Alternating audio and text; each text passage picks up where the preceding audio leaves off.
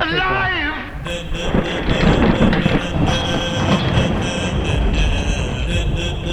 Is it going to be all right?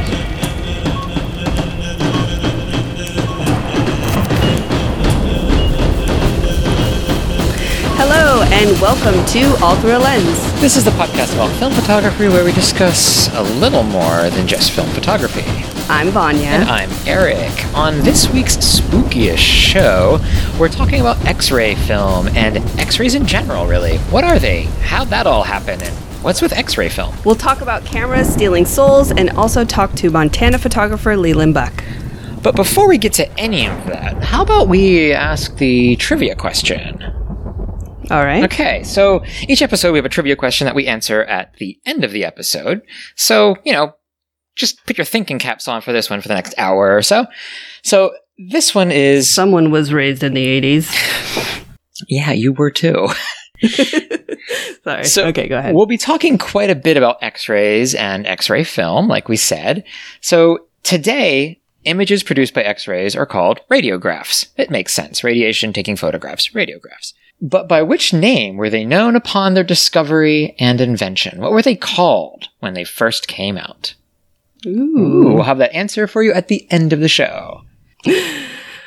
So excited. also, you win nothing, but it's fun. okay, it's time to check the answering machine. Ooh. And for the question we asked listeners this week was which emulsion would you bring back from the dead? Ooh. All right. Okay, let's push the button. Hello, no one is available to take your call. Please leave a message after the tone. Hi, Eric and Vanya. It's Julian. The film that I would like to be to, or to have brought back from the dead is Eastman Kodak 5285 35 millimeter color reversal film. The most beautiful film stock I have ever used. Ooh. Yeah, I did some looking around. Um, I have a link here in our show notes if you want to look at that, Vanya. Yeah, I'm looking at the um the small little wildflower yeah, pictures. Yeah, it is. It's really nice color. It's very realistic, like like slide film would be and probably should be. And I believe this was used as a motion picture emulsion. I think it came out in 1999ish, and it went away in 2012. So I don't know what replaced it, if anything. I mean. 2012 is that isn't that when they kind of axed all of the Ektachrome somewhere around there? So maybe it was the last bit of that. Mm-hmm. Yes, very beautiful film. Hello, everyone. This is Anthony Rue. I am Kino underscore Pravda on Instagram. And I was going to say that my top choice for the film of the dead to be resurrected would be Eastman 5220 XT, which was a short lived daylight version of, of Panatomic X, a little bit lower speed. Beautiful film. But actually, going back, I would really prefer to see Agfa HDC 100, which was one of the most saturated, beautiful color films I've ever shot. And unlike other color films of the period of the 80s and 90s, uh, the negatives have been incredibly stable, still produce beautiful uh, scans. And it's just a film that doesn't get mentioned much, but was uh, a real sleeper, a beautiful color film that, that really deserves to come back. Thank you. Bye. Uh, I shot with with the first emulsion that he mentioned, the black and white emulsion, and um, I didn't really have like a strong opinion about it one way or the other, but I did I did like the pictures I produced with it. I don't know if I could find, or maybe just didn't look hard enough for the Agfa HDC 100. But look, any Agfa color film from that era is amazing. I would definitely take his recommendations, especially with black and white. His I don't know if you guys follow him on Instagram. His Instagram is Kino Pravda. when I go to do the like hashtag stories, I'm like, I want to pick more of him, but I can't. I only have I have to share, So right? Everybody should be following him. And if you follow us for any amount of time, you've definitely seen his work. So, Yeah. yes, check him out. He's, he's a, a great follow. Someone's probably going to mention infrared film, so I'll go with high speed color film. Whatever happened to that Fuji 1600 Natura, I think, or something? Why is it so expensive? Were there only three rolls left in the world? That's what I thought I had last week. yeah, you did not. Um, Uh, but you, you might have some, Vanya. Yeah, maybe. I, I feel like I should probably just mention what happened. Please mention Um, what I shot with some Fuji 1600 uh, last weekend, Mm-hmm. and the whole time, like I knew that it was black and white, but the whole time I was shooting it, like I pulled it out really fast, like okay, I'm going to shoot this, la la la, and I put it in my camera, and Fuji has a green label. So in my mind, I was like shooting color. So when I was actually taking the pictures, I was, I was taking pictures in color. I wasn't taking pictures in black and white, Yeah. which is there is a difference. We've talked about this for for some reason. That's how my brain works. Um, and then when it when I came home, I pulled it out and I didn't read it. I still thought it was color. I developed it, boiled that shit in C41 and pulled out the negatives and I was like, "Oh no. Why are these gray? Why are there no negatives?" And yeah, it was black and white the whole time. Yeah. I did pull negatives out and I'm sure I'll talk about it eventually at some point, but yeah, that was uh Yeah, I think we're actually. I think we scheduled that talk for next episode. Okay, so I'll shut up now. Okay, let's keep going. okay. Hey guys, this is uh, Freddie from Italy. Uh, if I have to bring back a film from the dead, that will be Fuji Superior 200. I love, I love this film. It's you know, it's the best. Conf- it was probably the best consumer film out there because, you know, C200 doesn't have the fourth layer of colors, and this had all four. All the colors are just amazing. Uh, I have probably 30 rolls of Superior 200 in my freezer, and I love it, and I keep it there as if it was gold. Um, I don't know what else. All the whole Superior line. So even 100, 800, 400, uh, 1600. I uh, I want to. I've never tried 1600. Would love to try 1600 film.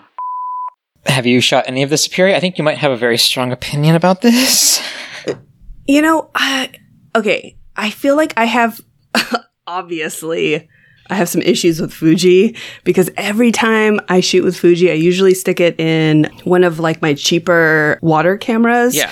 And I've been getting leaks in them and salt water's getting getting on them, so I've been having like a lot of souping issues. Okay. And the last like three or four rolls, I've had like super crazy color shifts. And I know that's like kind of cool and people like that, but I wasn't really expecting that. So I'm not the person to ask. But obviously, he's gotten really good results with Fuji 200. And that's a lot of fun because it's not like some, it, well, it's not around, but even if like they brought that back, it's not like a crazy expensive film. No. It's better to like a film that is budget friendly than to like something that's like extremely expensive. Yeah. It's a good film. Although Superior line, he's right. It's an it, it's an amazing line.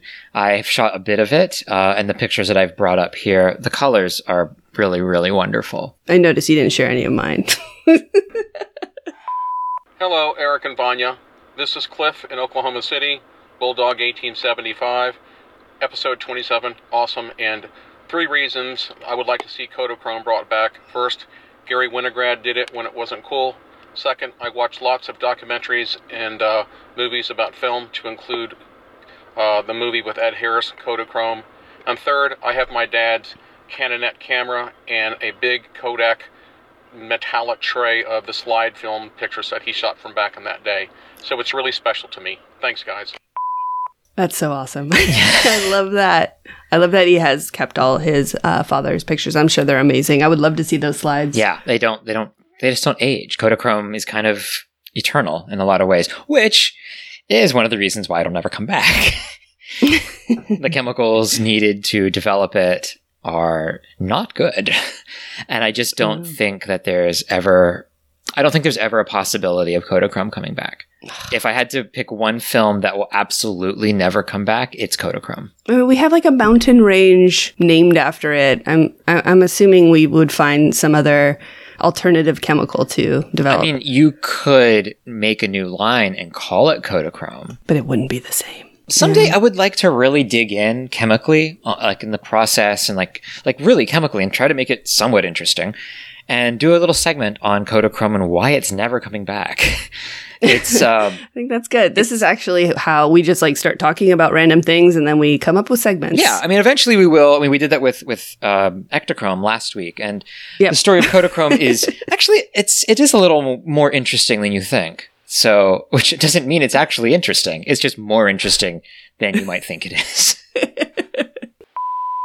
Hello, guys. This is Mike Gutterman from the Negative Positives podcast, and the film that I'd like to see come from the back from the grave, back from the dead, is Kodak Plus X. Kodak Plus X. It was a beautiful film, uh, a little bit slower tri-X, a little finer grain, but that classic look. Bring back Plus X. Excellent choice. I think so. I think I have some of that stuff still left over. I would hope so. I gave you a hundred feet of it. Oh my god, wait, you did just give me a hundred Yeah. feet of it. yes, I would hope you had some left. I don't think you even. I even think I have a little bit. I've shot Plus X quite a bit, and I I guess I like it. It never really. Well, that's not true. I did shoot some stuff last year that I did really like, or two years ago, and I shot some some medium format of it this past weekend. I'm excited about developing it, but it's not a favorite film of mine.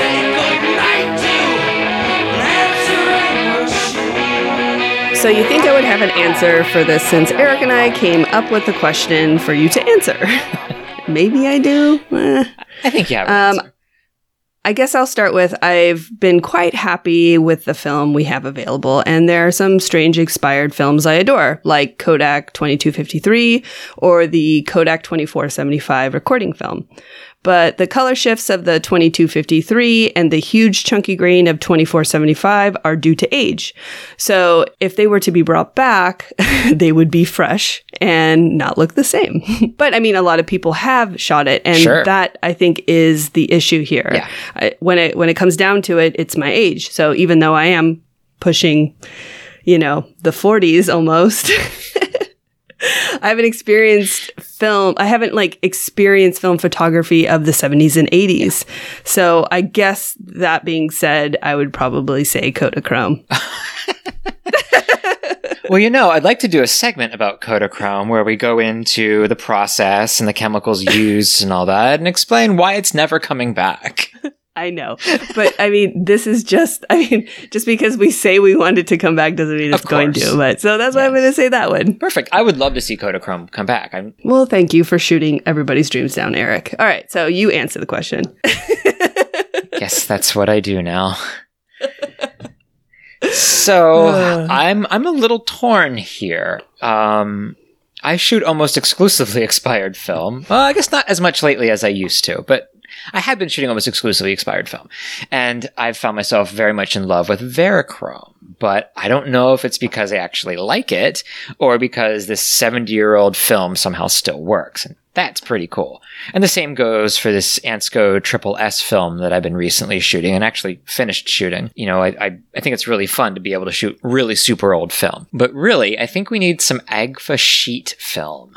Something really slow. Um, I've been shooting Agfapan 50 lately, and I'm really loving it. It's a, just a beautiful emulsion, and yeah, it's a little old, but I don't think the age is affecting it very much, which is kind of cool. There's definitely no aging effects that I'm seeing in the emulsion. And I'm a, I'm a contrasty guy. I like contrast, but I really enjoy like a, a really strong midsection as well. And Agfa sheet film do it. God damn, Vanya.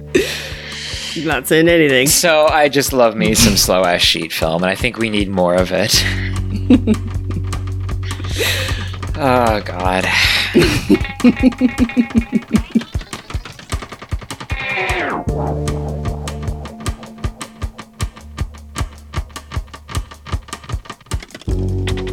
were kicking around spooky ideas for a spooky Halloween episode. So, what we came up with was an idea that some cultures are afraid of having their picture taken because supposedly they believe the camera will steal their soul. Yeah. So I grew up around the Amish and I knew that they really didn't like having their photos taken. And so not having really talked to any of them about it, I just sort of assumed that it was because they believed the camera was a soul stealer. I, I was incorrect. Those among the Amish who refuse to have their photo taken are usually of the belief that photos are graven images, strictly forbidden in the Bible. It seems like so many stories told by photographers of their times among the Native Americans or indigenous Africans are capped off with the subjects refusing to be photographed. The reason which most of us accepted as fact was that these strange and superstitious people actually believed that the camera could steal their soul. So this got me wondering.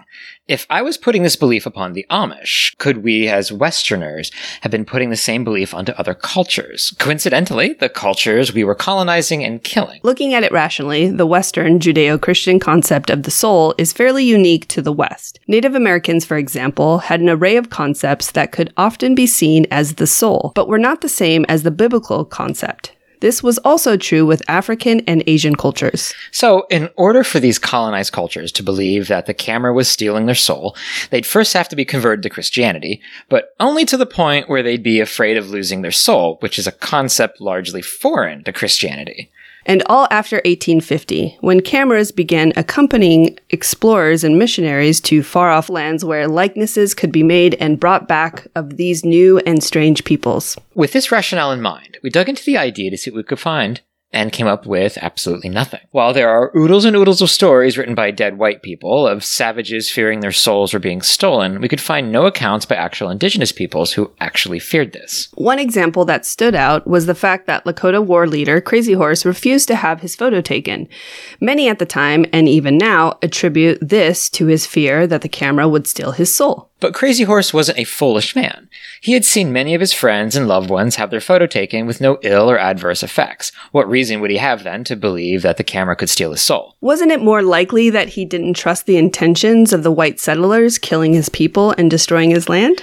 Story after story often leads us to this conclusion. The indigenous or other person refused to have their photo taken. They gave no reason, and so a reason was thrust upon them by the white photographer. That reason was almost always that the native person was afraid of having their soul stolen. There are some cases, however, when it comes close. In cultures who believed in sympathetic magic, the idea that possessing a piece of a person, usually nail clippings or hair, could give the owner some kind of control over the person in question. These beliefs were not usually limited to the camera, but to drawings and dolls made to look like the person. And again, nobody seemed to be afraid that their soul was going to be stolen, only that some ill will might befall them. And that's as close as we got to any believable account of a culture thinking that a camera could steal a soul. Even some African cultures where people did believe their shadows could be stolen, their concept of the soul differed widely from the Western concept. Even then, there didn't seem to be a belief that a camera or any technology could steal it. So much of our information comes from the essay A Photograph Steals the Soul The History of an Idea by Z. S. Strother. And if you look around the internet, hard enough, you'll definitely be able to come across this and find it. This paper was the basis for our conclusion and the evidence we needed to affirm our original suspicion that indigenous cultures didn't actually believe that having their picture taken would steal their souls. While proving a negative is basically impossible, the complete lack of evidence seems telling.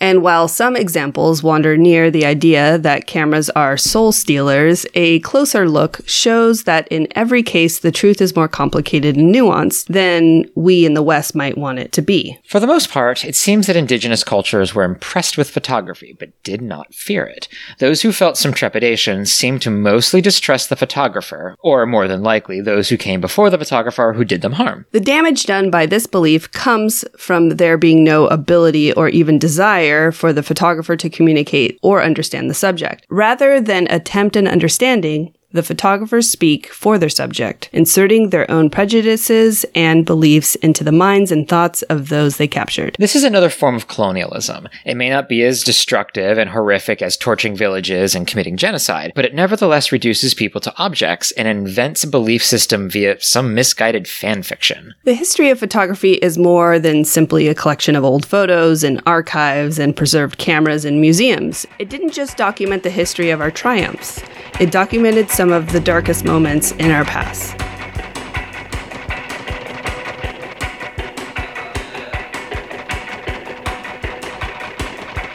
So, for this episode, we're giving a call to Leland Buck. He is a photographer from Montana who has recently, maybe not so recently, but has been using X ray film extensively of late. We're really big fans of his work, really kind of a just a all around nice guy, great photographer. Uh, we're going to talk to him a bit about his work in general, but we're going to be focusing in on X ray film and how he uses it, and maybe why we should use it as well. All right, let's give Leland a call.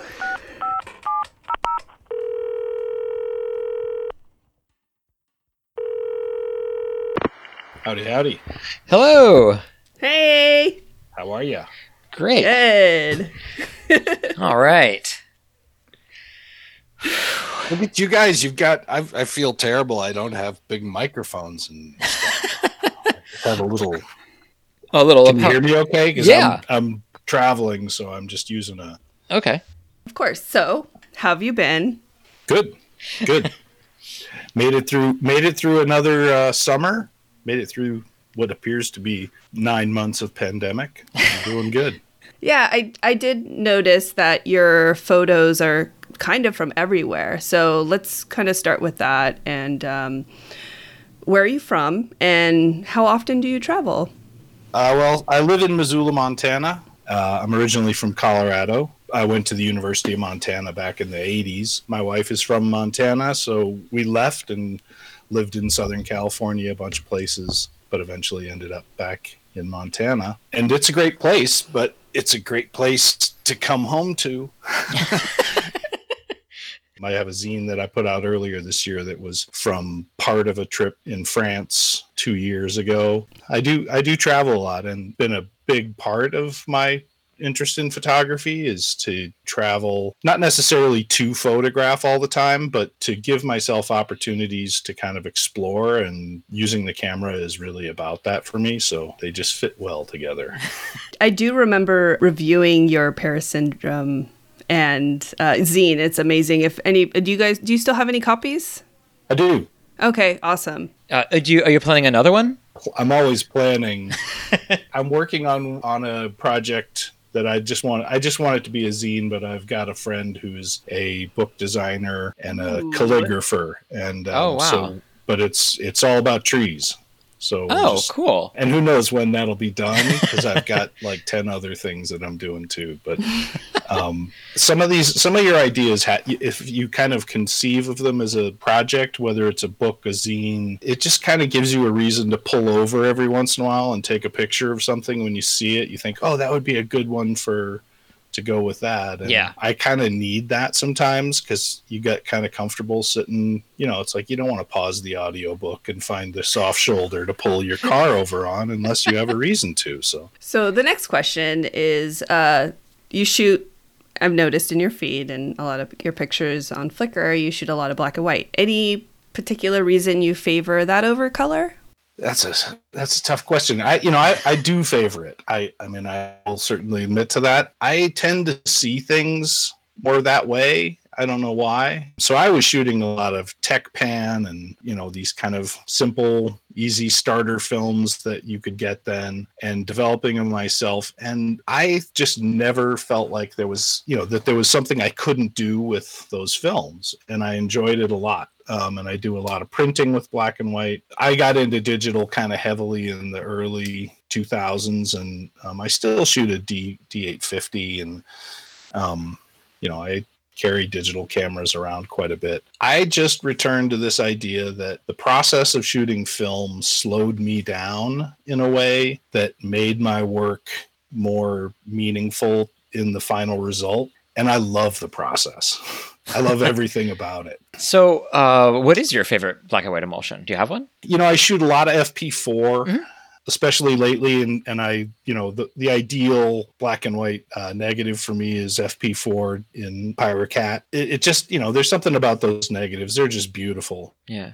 Um, that said, my I shoot a lot of in four x five and eight x ten. I shoot a lot of HP five, a lot of FP4, Yeah. a little Delta. I shoot quite a bit of the Pancro 400, the Bergger. Yeah. Yeah. um, people, I guess, call it burger. Here, burger. Mm-hmm. That's what I call it. you do. and and then you know, and then I shoot a lot. Lately, I've been shooting a ton of X-ray films. Yes. And we are going to, I guess we can just hop into it now. Yeah, let's talk about X-ray. Okay, so we'll be getting into the history of it and all of that in the second half of the show. But for now, You told me on Instagram that X ray film has completely reinvigorated your photography and that you wouldn't dream of setting out to take photos without it. Really? Has, it- has it done Yeah. that? Yeah, totally. It's completely ridiculous for anybody to say that. But um, more and more, the way that I like to shoot is I'll set out for a day with at most five four by five holders, so ten sheets of film loaded. I always have more in a in a changing bag if I need it. But um, and if I'm shooting eight by ten, I, I carry four.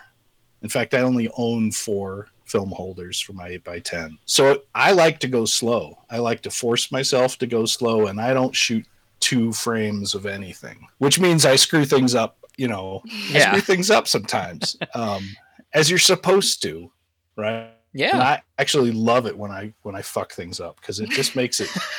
Some of the fuck ups are like the coolest things too. Like, um, but so so with X-ray, I describe it as there are technical, there are economic, and there are definitely aesthetic reasons to shoot these kind of weird emulsions. Yeah. The basic structure of most X-ray films is that it has a base with a very thin uh, silver emulsion on two sides, on both sides. It is designed to pick up X rays or gamma rays, so it has to be very thin to be sensitive to those. And it also has to be easy to process quickly, so they made it on both sides so it, you could develop it faster. Oh, Um, yeah. Okay. What I've found is um, because you have the the silver on both sides of the negatives, if you're developing it in a photo developer like I usually use Rodinal 1 to 100, mm-hmm. you get incredibly rich blacks. Yeah. You get great density. Yeah. And it's also a fairly compressed image in terms of highlights. So you kind of blow out pretty much a lot earlier than you would with a, a better film. So and what I've found is like it responds very differently in a lot of different different environments. So when I was just down in California, I was, you know, I found a, a day that was it wasn't cloudy. I wish it was cloudy. It was smoky. It was like insanely smoky. And I'm in Sacramento and I found an old cemetery and I went and I was in the shade from a tree and I took some photographs and the clarity is incredible. Uh, you know, you get this really nice, clear, hardly any grain at all. And then I took a couple of photographs on my way back from that trip, um, right on the Oregon uh, Nevada border, just north of a little town called McDermitt Yes. Right. Yeah. and uh, it was it was one of those kind of desert days where there's almost no shadow. The sun is just you know there, and it's it is the grainiest photograph I have ever I have ever seen. um, I I think I. I, I think I refer to those kinds of photographs as whole grain photography because it just looks like a bran muffin. Um, so So, I mean, is it worth trying? I mean, we we've both shot it, but for everybody else, I mean, do you think it's worth giving it a shot? You just used an interesting word, Eric. You said worth. Yeah, worth. The economic reasons for shooting X-ray film are significant. Yeah. Um, like I, I just I keep track of prices. Uh, so you know, for eight, you know, for eight by ten, Arista EDU 100, right? The Ultra 100 is about four dollars a sheet. Oh, right. Yeah. Right. So it costs about four bucks every time you shoot an eight by ten. I bought. I've been using a film called Ultra Cruz Blue. Oh yeah. Yeah. Okay. I have that. and uh, I buy ten. I buy a hundred eight by ten sheets for seventy bucks. Oh. which means seventy cents per Yeah. eight by ten, and if I cut it down, that's what seventeen cents for a four by five. Yep. Yeah. It's Yeah. amazing. That's- is it worth it?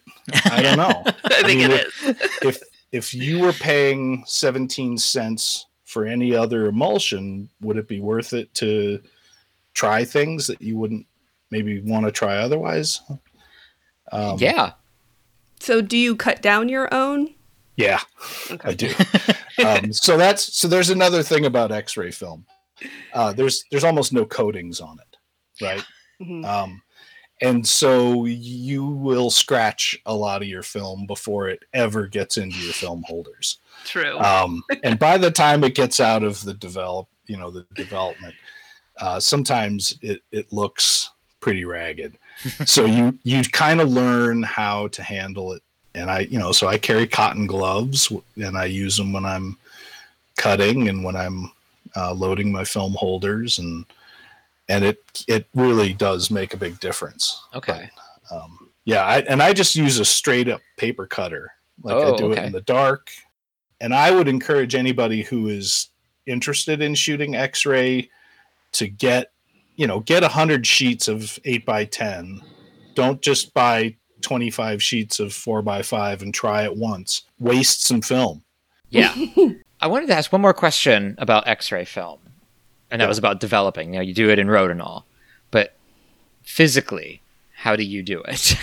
Because you got Um, so emulsion. I- that's a that's a really good question, actually. Most of my four x five film I like to develop in a Paterson tank with a Mod fifty four. oh, okay. With eight x ten, I use the TZS tubes. One, you know, the Oh, yeah. eight by ten tubes, and I I like that, and I've gotten great results on everything I develop in those. You just do constant agitation. I have a little water bath I put them in, or I use tray. So what I've been doing with uh, the X-ray film is mostly tray development, one negative at a time, because you will scratch the hell out of it. Try to do four at a time or two at a time. So I've been doing them one at a time in a in a smooth bottom tray, Okay. and um, I've done it in a you know one of the Paterson trays with the little like Yeah. things in it. Yeah. Scratched scratched it all up. Okay. So get a smooth bottom tray if possible, even an enamel tray, and just you know do them one at a time. It's really slow. Um, if you want to use a Paterson, I recommend just using your Paterson as if it were a dip and dunk tank. Don't even put the top on. Do it in the dark. Pour your chemistry in. Put the film in, but s- just set it down into the chemistry. And to agitate, you simply just pick it up and kind of up and down to agitate and stick it back in the chemistry. Okay. Uh, for our next episode, our question that we're going to have people calling in for is why not digital? I don't like to yuck anybody's yum. I mean, you know, if somebody wants to, you know, I, I, I have a Nikon D850, I have a Sony A7. I've shot both of them a lot. Um, that's great. I just find that there is something tactile and something chemical that, um, and there's a process that you have to see through in a different way. For me, when I go out and I take pictures, being able to just like plug my camera into my laptop and and start uploading them is kind of weird. Um, I will frequently drive around for you know 10 days and I will have to wait until I get home and start processing film and I usually set up a workflow where I process for a couple of weeks and then I scan and Oh. I mean, it takes a while. Anything that gets on my, you know, on one of my digital feeds has had several weeks hmm. of effort into it. Hmm. Um, and I, I mean, I think I upload one out of maybe a thousand photos that I take. Wow. Okay. I used to be, you know, with digital, I was just sharing things all the time. With film, I mean, I really, I think it's probably I share maybe one in a thousand hmm. frames. And most of those are not the best ones. And I don't know why that is. I just, some of them I look at them and I think that's got to be in my next zine, that's got to be in a book. Yeah. I do that for sure. Yeah. I wouldn't have developed that discipline if I were shooting digital. Yeah. I wouldn't have learned to hold back because digital is not about holding back. Um, yeah. And so I would say that's that's my reason to shoot film over digital is to slow yourself down, give yourself more time to think about what the value of your photos is and don't be in a hurry to share everything with the world. Yeah. I like it. I do too. Yeah. But you know, the autofocus on some of these cameras is pretty ridiculous. And if I could ever, if I could ever focus an eight by ten with, with that fast with that accuracy, um, I would want to have a medal of some sort. Yeah, definitely. Oh, awesome. Yeah. Leland, it was so nice to Yeah. speak with you. It was, was great talking great. to you too. Yeah, this is a good thing.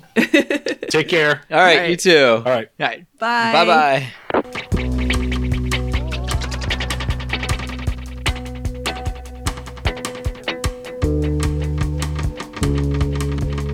The year 1895 was one that saw the world give up the old and embrace the new. It was the year that Western outlaw John Wesley Harding was killed, but it was also the year of the first motion picture projector, the first radio receiver, and the first automobile race. It was a year that witnessed the death of abolitionist Frederick Douglass, but also the first woman to receive a PhD in America. W.E.B. Du Bois became the first black man to receive a PhD from Harvard. In photography, we were still five years out from the Kodak Brownie. While cameras were becoming somewhat more accessible to the general public, they were still seen as luxury items. 1895 also found German physicist Wilhelm Conrad Röntgen in his laboratory experimenting with vacuum tubes. He didn't exactly have a specific theory he was chasing. He was merely seeing what adding different variables to the already established science might produce. Come November, Röntgen was experimenting with cathode tubes invented by Philip von Lenard. Like Lenard, Röntgen covered the tube with thick cardboard so that no light could be emitted. Despite the light proofing, he noticed that the invisible rays illuminated a piece of paper coated with barium platinocyanide, a salt that illuminates when exposed to various invisible rays. Röntgen was impressed and figured that this fluorescent effect might be even stronger with a different tube. He was not wrong. As he was setting up this experiment, he hooked up the new tube to a power source, covered the tube in a thick layer of cardboard, and turned off the lights to check to see if everything was truly lightproof. What he noticed, however, was a slight glimmer on a bench across the room. He assumed that a sliver of light was escaping the lightproof case, but whenever he checked it, he found it to be secure. Finally fed up, he checked the bench. And it was there that he discovered that he had left a sheet of barium platinocyanide paper just sitting there. He had never suspected that the effects could travel so far. This opened up a world of possibilities to him. These were, he understood, rays, similar to rays of light, but invisible. The next few weeks became a blur for Röntgen. He ate and slept in his lab, working day and night. Mostly he was trying to figure out what these new rays couldn't pass through. Being unsure of what these were, he called them X-rays, X being the mathematical symbol for the unknown. What Röntgen did know, however, was that these X rays would pass through damn near everything. By placing an item between the tube and the sheet, he would essentially see the shadow of the item projected onto the sheet. Here's how Röntgen described the results of his research. Paper is very transparent. Behind a bound book of about 1,000 pages, I saw the fluorescent screen light up brightly, the printer's ink offering scarcely a noticeable hindrance. In the same way, the fluorescence appeared behind a double pack of cards, a single card held between the apparatus and the screen being almost unnoticeable to the eye. A single sheet of tinfoil is also scarcely perceptible. Thin blocks of wood are also transparent. Sheets of hard rubber, several centimeters thick, still permit rays to pass through them. In fact, the only thing that seemed to block the rays were lead and platinum, both incredibly dense metals. The less dense the item, the less shadow it would cast. In performing these experiments, Röntgen noticed that the bones in his own hand could be seen on the screen. If the hand be held between the discharge tube and the screen, the darker shadow of the bones is seen within the slightly dark shadow image of the hand itself. This brings us to the first X ray photograph. According to biographer Otto Glasser, the event went like this. Röntgen conceived another experiment for which one evening he persuaded Mrs. Röntgen to be the subject. At his instruction, she placed her hand on a cassette loaded with a photographic plate, upon which he directed the rays of his tube for 15 minutes. On the developed plate, the bones of the hand appeared light within the darker shadow of the surrounding flesh. Two rings on her finger had almost completely stopped the rays and were clearly visible. When he showed the picture to her, she could hardly believe that this bony hand was her own, and shuddered at the thought that she was seeing her skeleton. To Mrs. Röntgen, as to many others later, this experience gave a vague premonition of death. Legend has tacked on an ending where Mrs. Röntgen saw the image of her bony hand and exclaimed, I have seen my death! And fled the lab to never enter again. While it's impossible to know her reaction, it's weirdly similar to a recorded reaction of a newspaper editor. He had a radiograph taken of his head, but he absolutely refused to show the picture to anybody but scientists. A write up detailed that he has not closed an eye since he saw his own death head. And Röntgen's findings took off like wildfire. Röntgen made his discovery in November of 1895. He published his findings in January and even had a sort of gallery show on January 4th at the 50th anniversary of the Berlin Physical Society. Along with his wife's hand, Röntgen photographed a number of other things, including metal weights he placed inside a closed wooden box. The image shows a dark shadow of the weights and only the faintest impression of the box itself. That same month, one of his peers reveled in the findings. I could not help thinking that I was reading a fairy tale. Wrote O. Lummer, a physicist from Berlin. There it was printed in black and white that one could photograph metal weights in a closed box, and that one could print the bones of a living hand upon the photographic plate as if by magic. Yet only the actual photograph proved to everyone that this was a fact.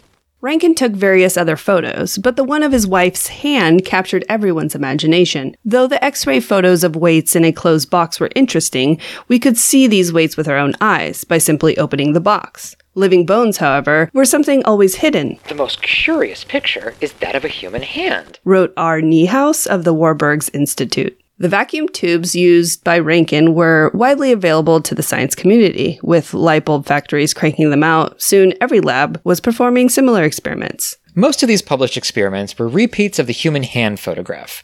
Unlike so called spirit photography, this was easily replicated and provable. Still, it seemed to capture the imagination every bit as much as the charlatans practicing their trick photography. What seemed to be the selling point wasn't just the images of the bones, but that the film or plate holder didn't even have to be open to receive the image. I think that's a really important point, and it's one that, when you remember what X-rays are, just makes sense. But if you if you imagine a film holder with a sheet of film in it or a plate in it, so it's basically a very thin box with a thin piece of film in it, or even a camera, I guess, with with film in it. You don't have to open the shutter. There doesn't even have to be a camera there. You'd have to focus the beams, place the hand over the film holder, and the impression, the outline of the hand will appear on the film even through the film holder. And Yes. including, in this case, the bones. Yeah, I've broken both of my wrists and I've had several times, I've been x rayed several times. Okay. you and, and yours were long enough ago that it was on film, right?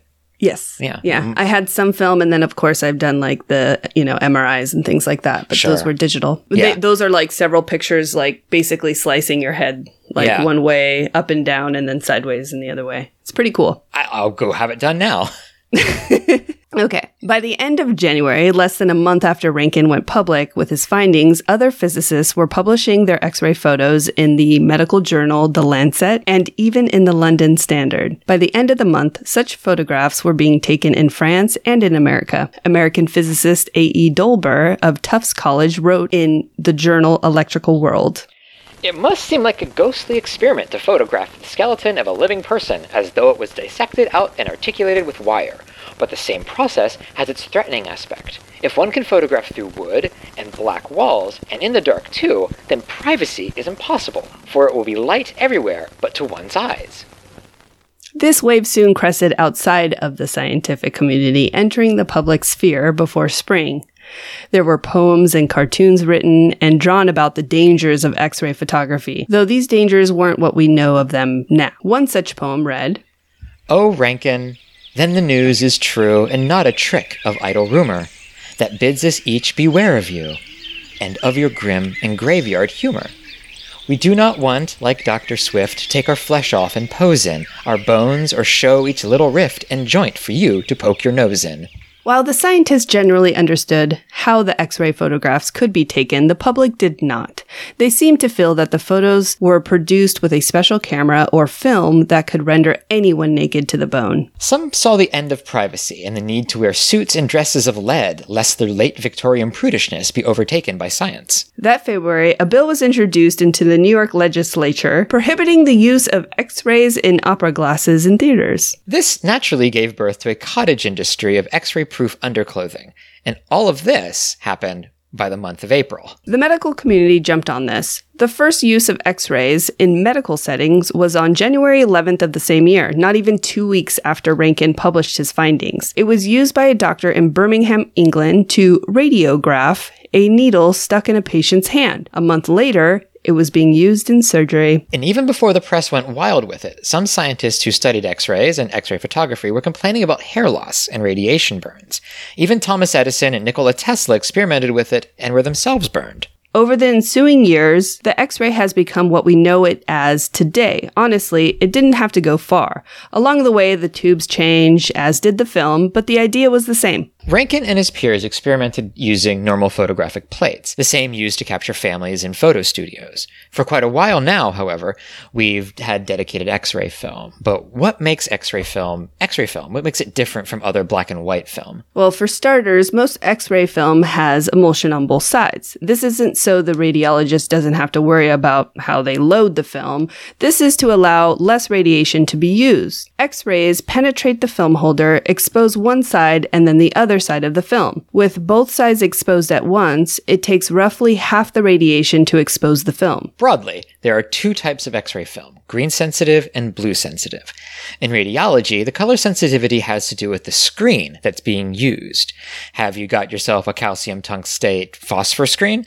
The kind that's used in general radiology? Well, since that emits a blue light, you'll need a blue sensitive film. But if you've got a gadolinium oxysulfide phosphor screen, which emits a green light, you'll need the green sensitive film. The green sensitive film is usually twice the speed of the blue film, which means that it will use half the amount of radiation. Because the emulsions are only blue or green sensitive, they are known as orthochromatic. Most regular black and white film is panchromatic. It's sensitive to all colors and must be loaded and developed in absolute darkness.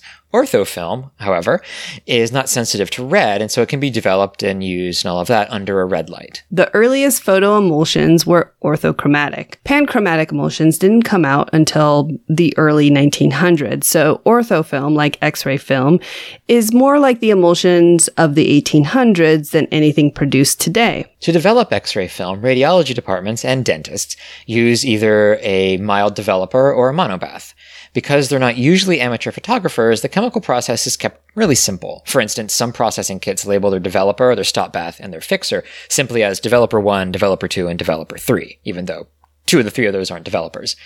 In all cases, the film was developed under a red safety light. In the case of dentistry, the small tanks were enclosed in a box with armholes and a red lens over it. It's a really ingenious little contraption. And if it were just a tiny bit bigger, this would be perfect for developing 4x5s. I want one. Now, of course, most medical facilities have gone digital. Even most dentists have made the switch. Digital is far cheaper than analog. There's no more chemicals and no more film.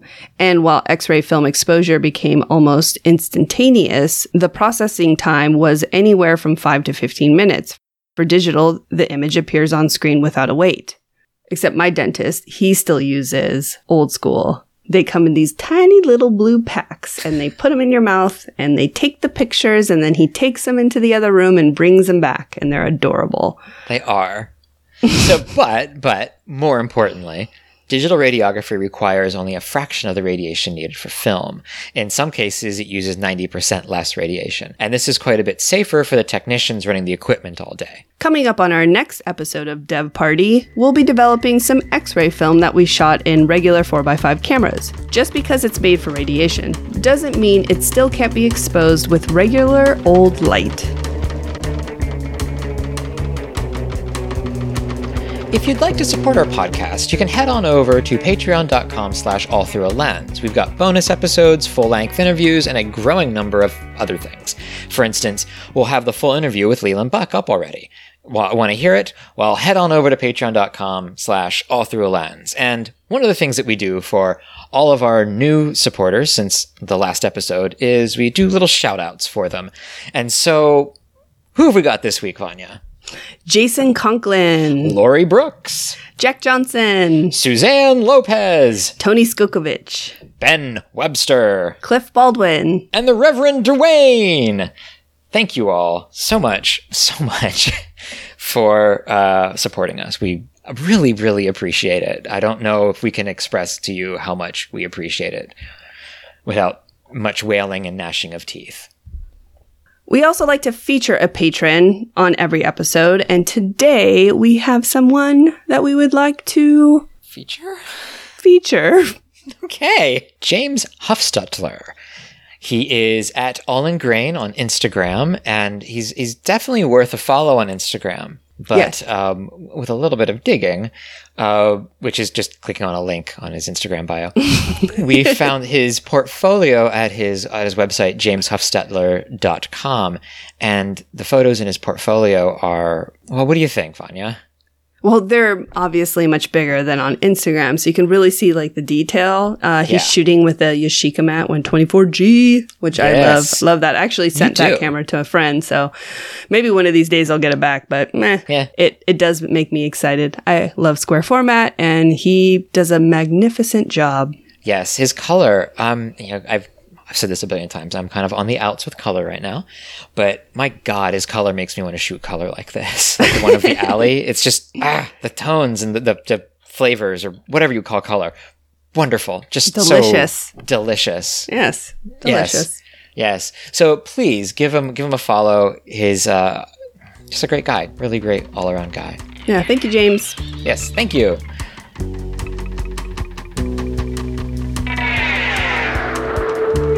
Winding up the show, let's finally answer our trivia question. Vanya, remind us what the trivia question was again?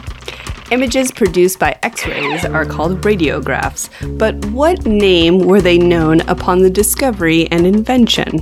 The answer is right here before me in this little envelope. But first, let me extricate it from its paper prison. Okay, I see. There are there are actually there are two answers. Uh, many people called early X-ray photos shadowgrams. We really, really like this name and wish it had stuck around. Radiograph is boring. Others, however, paying homage to William Röntgen, called them Röntgenograms or Röntgenographs. Both of them horrible names. So please call them shadowgrams. If you got this one right, congratulations. You are deserving of exactly one pat on the back, which you will have to administer yourself. It's not much, but it's better than a slap on the slap on the belly with a wet trout.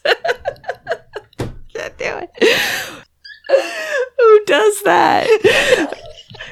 Oh, okay. And oh, that is about all of the spooky podcast we've got for you spooky today. Oh no. There seems to be a bit of a dry spell on the zine front these Yes. days. So if you've got a zine you'd like to send us, contact us for our address. If you want to trade a zine for zine, get in touch. We absolutely love trading. I know that you're kind of sold out of all of your zines right now. Yeah, I should probably make something. And I've got actually quite a number of zines left over, so I'm more than willing to trade. So get in touch with us. We'd love to see your zine, and we'd love for you to have, well, I'd love for you to have mine. And so, Vanya, could you remind us about the answering machine question for next week, please? Yes. Why not digital? Good question. It's not quite the same as why film, because you can shoot film and digital together. So this is simply why not digital? Why aren't you shooting Yeah. digital? Maybe you are. So if you are, this question isn't for you. But if you aren't shooting digital, tell us. Why aren't you? Yeah, sure. If you'd like to contact us, we're at allthroughalens.podcast on Instagram. By email, it's allthroughalens.podcast at gmail, and we're all through a lens on Twitter. Vanya is at Surf Martian, And Eric is at conspiracy.of.cartographers. both on Instagram. And speaking of Instagram, make sure you hashtag your stuff, hashtag All Through Lens Podcast, to be featured. We also do a Spotify playlist for each episode, so check those out and see what we're listening to. Just search All Through a Lens. And this week's Spotify playlist is spoopy, so make sure to check it out. Ooh. You can also find ooh. You can also find our episodes on Spotify, as well as on Stitcher, Apple Podcasts, Google Play, iHeartRadio, whatever the hell that is, and wherever else you can find your podcasts. Subscribe and leave us a review. The music you're hearing now is from Last Regiment of Syncopated Drummers, which you can find at lastregiment.com. Thank you all so, so much for listening. We love you so much, and we'll see you in a couple of weeks. Uh, hey, Vanya. Yes. Do you uh, want to go out and spooky shoot? Fuck yeah, I do. Let's go. Yes.